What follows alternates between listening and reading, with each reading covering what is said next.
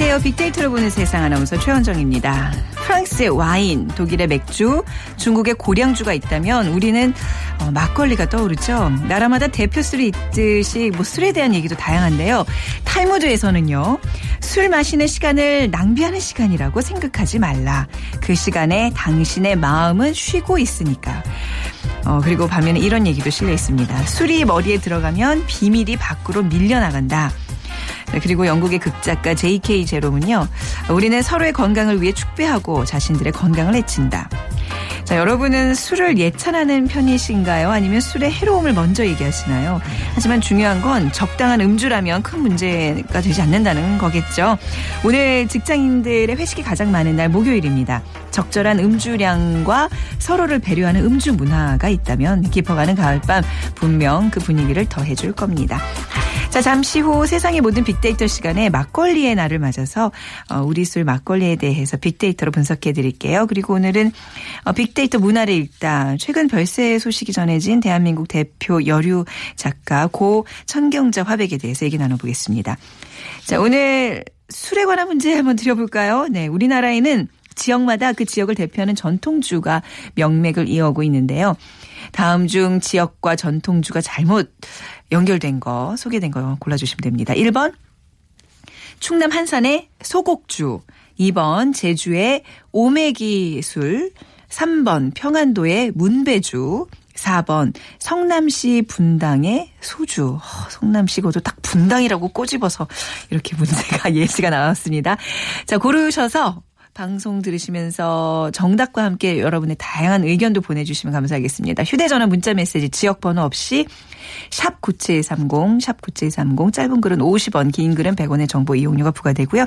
저희가 푸짐한 상품 마련해놓고 기다리고 있겠습니다.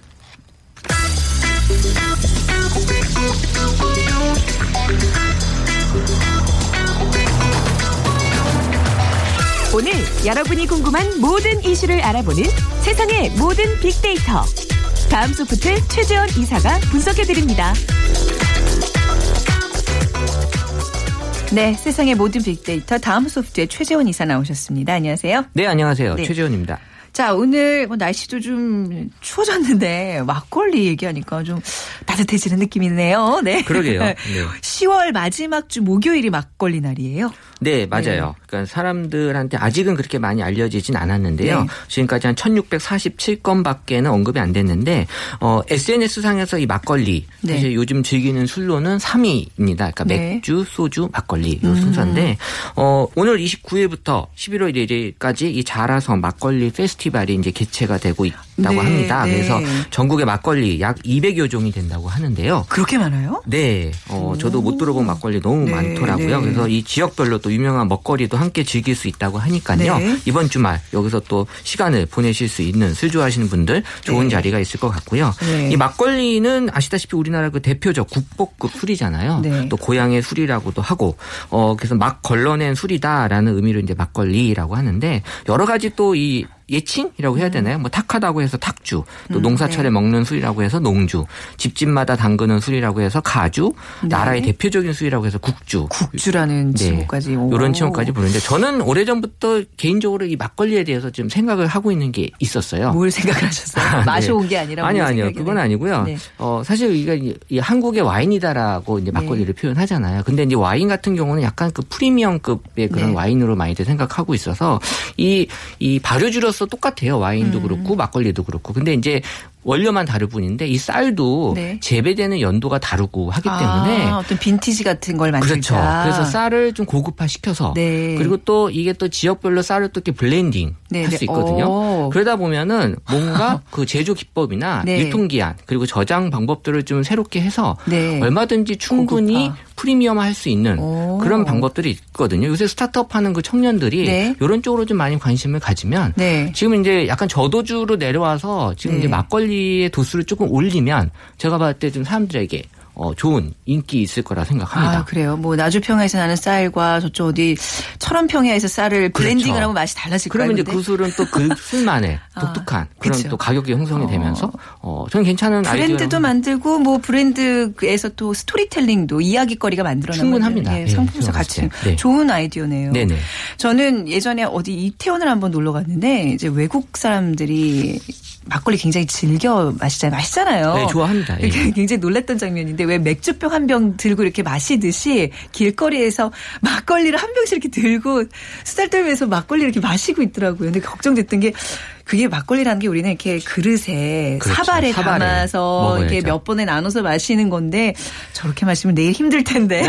네. 특히 막걸리가 숙취, 뭐 두통, 뒤끝이 안 좋은 술로 또 알려져 네. 있잖아요. 옛날에는 확실히 이제 그랬는데 지금은 아니라고 해요. 그럼 네. 예전에 만드는 방법에 의해서 약간 그런 현상이 벌어졌는데 네. 65년도에 그러니까 이 쌀로 술을 빚는 것을 금지하는 양고법이 시행이 음, 됐었대요. 음, 그 당시에 이제 쌀이 네. 귀했죠. 네. 그래서 그 이후에 이제 잡곡이나 밀가루를 원료로 이제 입곡식 막걸리가 이제 등장을 네. 했는데 이 그 막걸리 주 원료를 밀가루로 쓰는 경우에는 이 막걸리 품질이 떨어져서 아. 이 시큼한 맛도 나고 또 숙취가 심한. 막걸리가 이제 쌀로 빚은 건 좀 괜찮은 거고 밀가루가 들어가서 그런 거죠. 그렇죠. 그러니까 80년대까지 그렇게까지 어, 빚어서 네. 어, 만들었기 때문에 그런 숙취가 심했다고 하고 음. 또이 탁주업자들이 발효 기간을 앞당기기 위해서 네. 그럼 생산 원가가 줄어들기 때문에 이 공업력 화학 물질인 카바이드를 네. 어, 넣어서 이, 이 발효 기간을 앞당겨서 음. 뭔가 좀 싸게 원가를 줄이려고 하는 이런 것들이 막걸리의 그 주된 숙취와 음. 두통의 그 원인이 되는데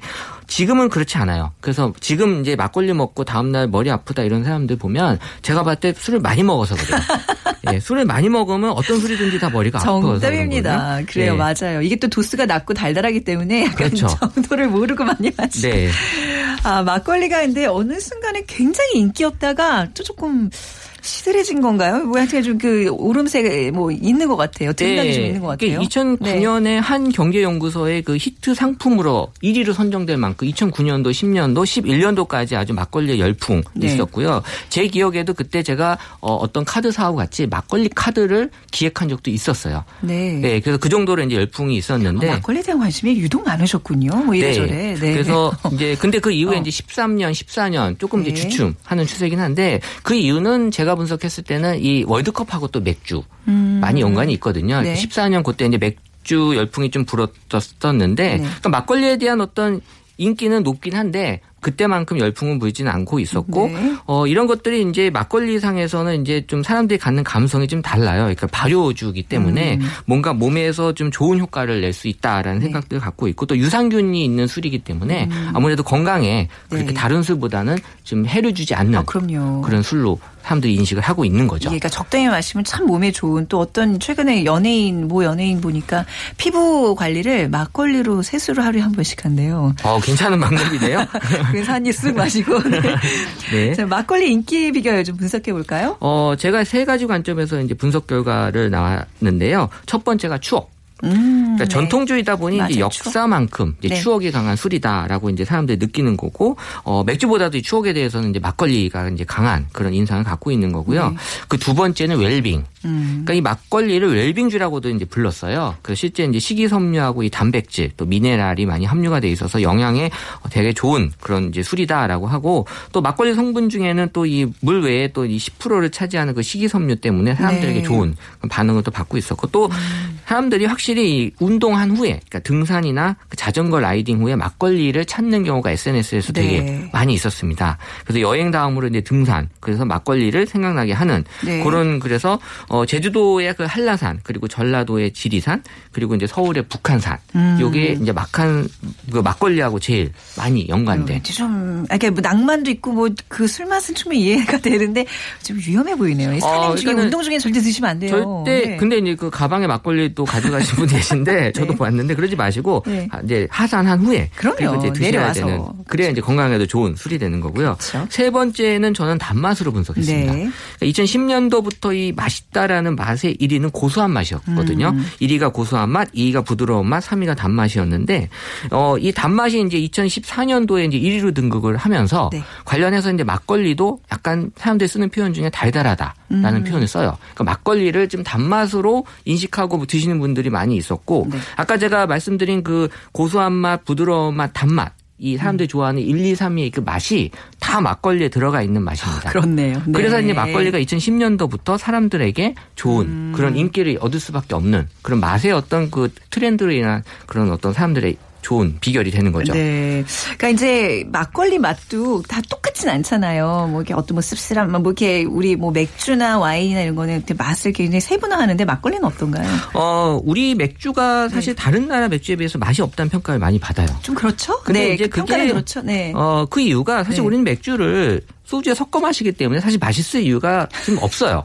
그래서 이제 네. 우리 민족은 이제 전통적으로 콜라보레이션 민족이잖아요. 아, 아, 콜라보레이션이 또 거기에 적용되는구나. 그렇죠. 뭐든 먹는 것도 섞어 먹고 비벼 먹고. 밀착형으로 그냥 다 콜라보레이션 하는 거죠. 그렇죠. 맥주도 뭐 타 먹고 어. 하는 그 민족인데 그래서 음. 이제 이 화학적 콜라보레이션이 이제 소맥의 네. 일환이고요. 또이 네. 약간의 그 물리적인 이제 음. 콤비네이션이 치맥, 치킨과 네, 네, 맥주, 네, 그다음에 소주와 삼겹살. 아. 그러니까 우리 민족 자체는 이제 콜라보레이션 민족이기 그러네, 때문에 네. 그래서 이제 사람들이 좋아하는 그 달달한 맛 에 대해서 보게 되면 사람들이 이제 그 달달한 맛을 과일에서 네. 찾는 거. 아무래도 이게 건강을 좀 생각하고 마시는 술이기 음. 때문에 거기다가 뭐 설탕을 넣기보다는 네. 과일을 넣어서 이제 단맛을 더 강하게 넣는 거고. 음, 그래서 네. 이제 과일 중에서도 제일 사람들이 선호하는 그 막걸리하고 맞는 맛이 바나나.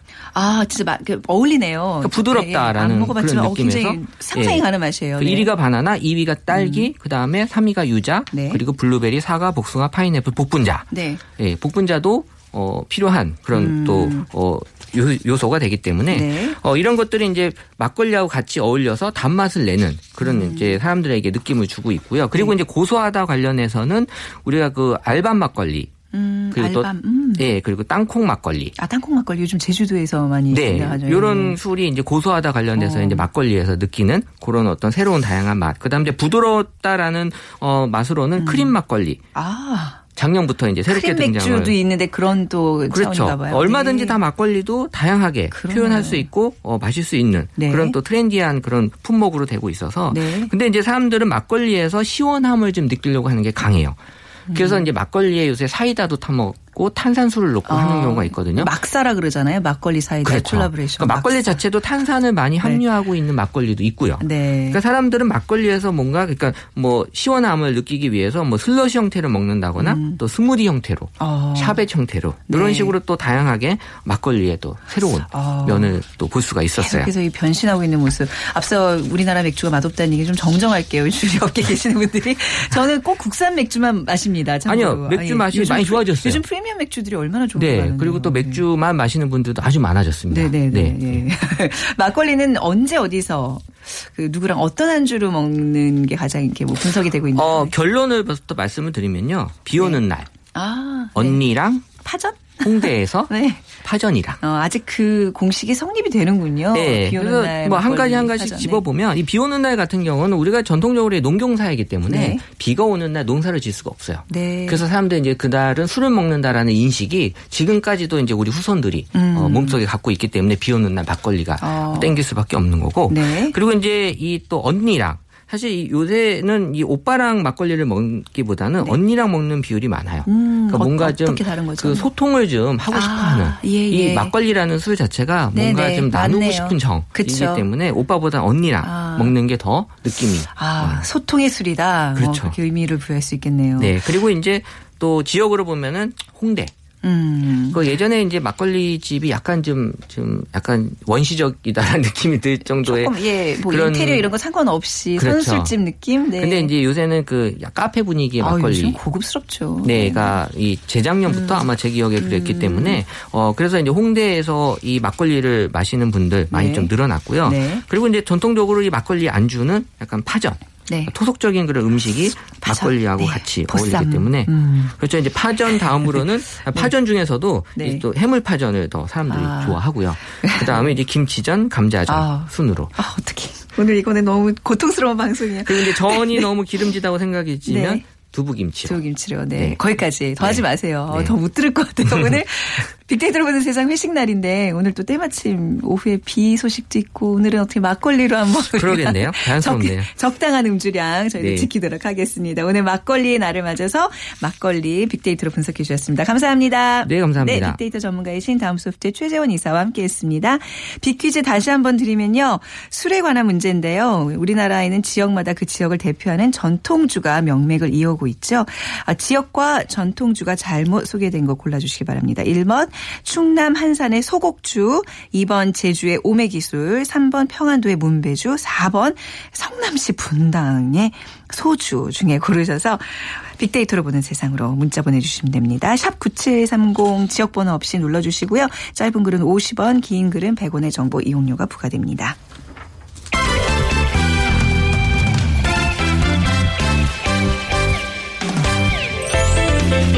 우리가 궁금한 문화 이슈를 빅데이터로 알아봅니다. 빅커뮤니케이션 전민기 팀장이 자세히 분석해드립니다. 네, 빅커뮤니케이션 전민기 팀장 나오셨습니다. 안녕하세요. 네, 안녕하세요. 반갑습니다. 네. 자, 오늘 문화는 이제 청경자 화백에 관한 이야기로 좀 분석이 이루어질 것 같은데요. 네네. 청경자 화백에 대한 SNS상의 관심, 뭐 최근에 이제 자꾸 하시면서 좀 높아지고 있는 건가요? 어떻습니까? 아, 생각보다 그렇게 많지는 않습니다. 아. 이 청경자 화백에 대한 SNS상에서의 언급은 그녀가 이제 별세 소식이 전해진 네. 게 10월 22일이거든요. 네. 그때 이제 처음으로 나타나기 시작해서 그날 또 최고점을 찍습니다. 2160여 회를 시작으로 계속해서 줄어드는 상황이고요. 네. 일주일이 지난 현재는 하루 뭐 200건 미만으로 떨어진 상황입니다. 네. 지난 일주일 동안 언급된 총량이 3,600여 회예요. 음. 그러니까 그 전에는 이 천경자 화백에 대한 언급이 거의 없었다 이렇게 아, 볼 수가 있습니다. 네.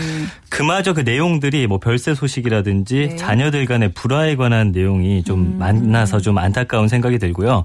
어, 이 관련 키워드를 보면은 화백이라든지 작품, 위작, 별세, 음. 뭐 서울시립 미술관 이런 단어 등을 함께 볼 수가 있습니다. 우리나라 미술사에 큰 획을 그으신 분임에도 불구하고 그렇죠. 뭐 어떤 좀 일반적인 대중적인 관심을 좀 얻지 못하고 있는 게 좀 안타까운데요. 청경자백에 대해서 좀 오늘 이 시간 자세히 알아보기로 하겠습니다. 이게 사실 좀 이렇게 그림을 보여드리면 좀 많은 공감을 좀 하실 수 있는데 오늘 말로 그림 표현을 좀 잘해주셔야 돼요. 네, 알겠습니다. 네. 뭐, 뭐 요즘 워낙 바로 찾아보시면 또 바로 네. 나오기 때문에 네. 한번 들어보시면서 또 찾아보시는 것도 좋을 것 같고요. 그러면 일단 SNS 상에서 연금량은 많지 않지만 그 관련 키워드를 보면은 네. 이 사람들이 그녀에 대한 궁금증이 어떤 부분에 있는지를 좀 알 수가 있거든요. 네. 일단 천경자 화백에 대해서 좀 알아보면 1946년에 첫 개인전을 열었습니다. 네. 그 이후로 수많은 전시를 했고요. 또 지구를 몇 바퀴나 돌면서 쓴 해외 여행기나 수필 음. 이런 자서전 같은 글로도 필명을 날렸던 아주 여류 네. 화백입니다. 네. 꽃과 여인의 화가로 불려요. 대부분의 작품들이 어떤 여인이라든지 네. 뭐 꽃 에 관한 작품이 많거든요. 여인의 뭐 한과 환상, 네. 꿈과 고독을 화려한 원색으로 그려냅니다. 음. 1960년에서 80년대 이 국내 화단에서 여성 화가로는 아주 드물게 스타의 반열에 올랐습니다. 네. 어, 그녀는 생전에 자화상을 즐겨 그렸는데 네. 이런 말을 합니다. 온몸 구석구석엔 거부할 수 없는 숙명적인 여인의 한이 서려 있다. 어. 이 말만 봐도 얼마나 그녀가 아, 또 고된 삶을 살았는지 그, 알 수가 있거든요. 왜 청경자 화백을 한국의 프리다 칼로라고 부른지 어, 알것 같아요. 맞습니다. 굉장히 이런 표현 보면 굉장히 흡사하네요. 네네 네. 그렇죠. 이 전남 고흥 출신이에요. 이 전남여고를 거쳐서 1944년 동경 여자 여자미술 전문학교를 졸업했는데 음, 네. 1965년 5월에는 문예상을 받았고요. 네. 71년엔 서울시 문화상, 또 1975년에는 3일 문화상, 83년에는 문화예술 발전에 세운 공을 인정받아서 음. 은관 문화 훈장, 이 가장 높은 게 금관인데 이 금관 문화 훈장을 좀 줘야 한다는 지금 여론이 또 어, 일고 있거든요. 네. 그다음에 대통령상 등을 수상했습니다. 음. 그러면서 1999년에는 한국예술평론가협의회 선정 20세기를 빛낸 한국의 예술인으로 선정되기도 했는데 네. 정말 여성 화백으로서는 굉장한 업적을 세운 정말 그러네요. 대단한 인물입니다. 그 그림 보고 있으면 그 프리다 칼로는 좀 뭔가 이게 고통이 많이 이렇게 느껴진다면 이 청경자 화백의 그림은 고통이 예술로 승화되면서 사람한테 좀 행복함을 주거든요. 예, 맞아요. 네, 그리고 색은 좀 화려하지만 어떻게 보면 좀 담백한 느낌이 담백한 드는 네, 그런 그림입니다. 그 뭐 폴고갱의 그런 어떤 화려한 색채 이런 것도 굉장히 서구적이고 어디 해외의 어떤 미술 어떤 시장에 내놔도 절대 손색 없는 아주 정말 독보적인 그런 화백인데 자, 그 그녀의 작품 세계에 대해서도 좀 분석을 해 볼까요? 네, 네. 이 천경자의 작품 세계는 1942년부터 세계 여행을 시작하는 1969년까지를 전기라고 볼 수 있고요. 네. 그리고 1970년 서초동 시절부터 1990년대까지를 이렇게 후기로 나눠 볼 수 있는데 네. 전기에는 주로 현실의 삶과 일상에서 느낀 그런 체험들을 바탕으로 삶과 죽음 같은 자신의 음. 내면적 갈등을 좀 보여주는 작품들이 많고요. 후기는 외부 자연에 존재하는 것들을 통해서 이 자신의 꿈과 낭만을 실현하려는 그런 시기로 볼 수가 있습니다. 네. 후기에 특히 이 꽃과 여인을 소재로 이 환상을 표현하거나 해외 여행에서 느낀 이국적 정치를 통해서 네. 어떤 원시에 대한 향수를 좀 반영하고 음. 있습니다. 네네. 네. 근데 이 그녀를 세상에 알린 그림이 있거든요. 네. 어, 생태라는 그림인데 네. 35마리의 뱀이 사투하듯이 뒤얽혀 있고 어, 어, 막 예. 혀를 낼름거리고요. 표독스럽게 네. 지켜든 이 뱀 얼굴에 운명에 도전하려는 어떤 섬뜩한 의지가 표현된 작품인데 네네. 이 작품을 통해서 스타의 반열에 오르게 됩니다. 네. 이 1952년 피난을 떠난 부산에서 이 그림을 선보이거든요. 음. 이후 근데 화단에서는 뭐 외색풍이다. 네. 그녀가 일본에서 공부를 했기 때문에 그랬겠죠. 네. 그러면서 무시당하던 이 28세 창경자가 아주 독보적인 위치를 붙이게 된 작품입니다. 어, 떤 그런 섬뜩한 어떤 표현이 있었던 거는 뭔가 그분의 힘든 개인적인 일들, 가정사 이런 게 좀 반영된 게 아닐까요? 여기 약간 정말 프리다 칼로처럼 네. 이제 아픔이 많은 분이었잖아요. 그러니까 저도 그녀의 인생을 네. 좀 돌아보다 보니까 아, 굉장히 참 시련이 많았구나, 아. 좀 안타까운 마음이 들었거든요. 어떤 일이 있었나요? 이 해방 직전 네. 일본 유학 중에 첫 남편을 만나거든요. 네. 그래서 1944년에 결혼을 하게 됩니다. 이 1940년 17살의 나이로 도쿄 여자 미술 전문 전문학교에 입학을 했는데 네. 유학을 마치고 귀국하던 길에 이 이씨 전 남편을 만난 걸로 전해집니다. 네. 1945년에 첫 딸을 출산한 뒤에 1946년 전남 여자고등학교에서 교편을 잡았는데 네. 이어 둘째 아들을 낳았는데 결혼 생활은 그렇게 오래 가지 못했습니다. 네. 또 같은 시기에 사업 실패로 시리에 빠져있던 아버지가 사망을 하게 되고요. 음. 폐결핵으로 투병 중이던 여동생마저 세상을 떠나면서 이 천화백은 고통의 시간을 갖습니다. 이후에 이 전남 모 일간지 기자였던 두 번째 남편을 만났는데요. 여기서 네. 또 딸과 아들을 낳게 되는데 또 아들이 또 세상을 떠나게 됩니다. 아, 예. 그러면서 이 결혼 생활 역시 길지 않았고요. 네. 천화백은 이 홀로 네 명의 자녀를 보살피는 걸로 알려졌는데 음. 그래서 이 그녀의 작품을 보다 보면 어떤 여인의 고독이라든지 그러네. 또 애틋한 사랑, 네네. 네. 고통스러운 현실에서 벗어나려고 하는 욕망이라든지 아. 또 이국에 대한 동경, 음. 외국에 대한 어떤 그림이 많거든요. 네. 이 자신을 지탱하려는 나르시시즘 이런 것들이 복합적으로 어, 드러나게 됩니다. 현실에서 좀 벗어나고픈 그런 욕망이 좀 컸다고 네, 봐야 되겠는데. 그렇습니다. 어, 이렇게 아픔이 많았던 청경자 화백 을 둘러싸고 아무래도 가장 힘들었던 사건은 위장 논란이 아니었나 싶어요. 이건 정말 맞습니다. 큰 뉴스로 네. 네. 사람들 입에 오르내렸는데 말이죠. 네, 1991년 이 천경자 회백의 미인도라는 작품이 음. 있는데 이 위작 논란이 일면서 국내 미술계 최대 위작 시비 중 하나로 꼽히게 됩니다. 네. 당시 67세였거든요. 네. 천경자 화백은 이 사건으로 충격을 받아서 절필을 선언하기도 하고 네. 후에 미국으로 건너가서 국내 들어오지 않는 그런 음. 또 배경이 되기도 합니다. 미인도 위작 논란을 보면은 1991년 4월에 네. 국립현대미술관이 소장한 이 천경자의 작품에 대해서 지인이 어, 이 작품이 좀 이상하다 이렇게 이야기를 해줬다고 해요. 네. 그러면서 이제 천경자 어, 화백이 어, 직접 이거 위작이다 이렇게 의혹을 제기하면서 시작이 되는데 네. 천화백은 이 국립현대미술관이 소장하고 있던 작품은 이 내 그림이 아니다 이런 어. 주장을 하게 됩니다. 예. 근데 이 이야기가 언론을 통해서 세상에 드러났는데 국립현대미술관은 그림의 제작 연도부터 뭐 소장 경위를 추적해서 이건 진품이 틀림없다. 본인이 아니라고 하는데도 불구하고 네. 이런 결론을 내리게 됩니다. 그러다가 이제 1999년에 고서화를 위작하고 사기 판매한 사람이 있습니다. 이렇게 구속된 권모 씨가 있는데 검찰 수사 과정에서 화랑을 하는 친구의 요청에 따라서 이거 소액을 받고서 네. 내가 그린 그림이다. 어. 이렇게 미인도를 만들었다고 말하면서 위작 시비가 또 재현이 되는데 네. 청경자 화백은 이 자기 자식을 몰라보는 부모가 어딨냐 이렇게 말을 했는데도 불구하고 아, 그렇겠죠. 정말 자기 자식 같은 느낌일 거예요. 예. 작품 하나하나가. 그렇죠? 그럼요. 자기가 그런 거 기억 못 할까요? 근데 국립현대미술관은 또다시 어. 이 국립과학수사연구소와 한국과학기술원의 작품 감정을 의뢰해서 네. 참 안타깝게도 한국화랑협회에서는 이게 진품이다. 이런 음. 감정을 내리면서 천경자 화백이 자기 작품도 몰라보는 어. 그런 작가다라는 그런 어, 안 좋은 어, 어 이, 그런, 이 진실 게임은 아직도 해결이 안 된 건가요? 아직 해결이 안 됐어요. 아, 안타깝게도 이 당시 청경자백은 이 창작자의 증언을 무시하고서 네. 가짜를 진품으로 오도하는 화단 풍토에서 정말 창작 행위 자체가 의미가 없다. 어. 그러면서 붓을 놓겠다고 선언을 하게 되는 거죠. 그렇군요. 아니, 나름 이제 뭐 국립현대미술관도 이런 어떤 국립과학수사연구소나 이런 데 이제 의뢰한 거기 때문에 뭔가 증거들이 있으니까 이런 결론을 냈겠지만 이 양측의 이제 주장들이 이제 팽팽하게 맞서고 있는 가운데 어, 그렇군요. 아직도 이제 그 세상을 뜨기 전까지 이걸 해결을 못 보고 가셨다는 게 좀 마음이 아픈데 이런 위작 논란이 국내에서 종종 있어요? 참이 안타까운 예. 일들이에요. 근데 세계적으로 유명한 작품들도 위작이 굉장히 많거든요. 예, 예. 지난 16일에 이후안의 위작이 유통됐을 가능성이 확인되면서 경찰이 수사에 나섰는데 네. 2년여 동안 이어진 소문에 대해서 이후안 화백은 내 작품에는 위작이 없다 이런 음. 입장을 밝힌 상황이고요. 네. 이렇게 생존 작가를 둔 위작 논란은 국내뿐 아니라 해외에서도 주목을 지금 하고 있는 사안이거든요. 네.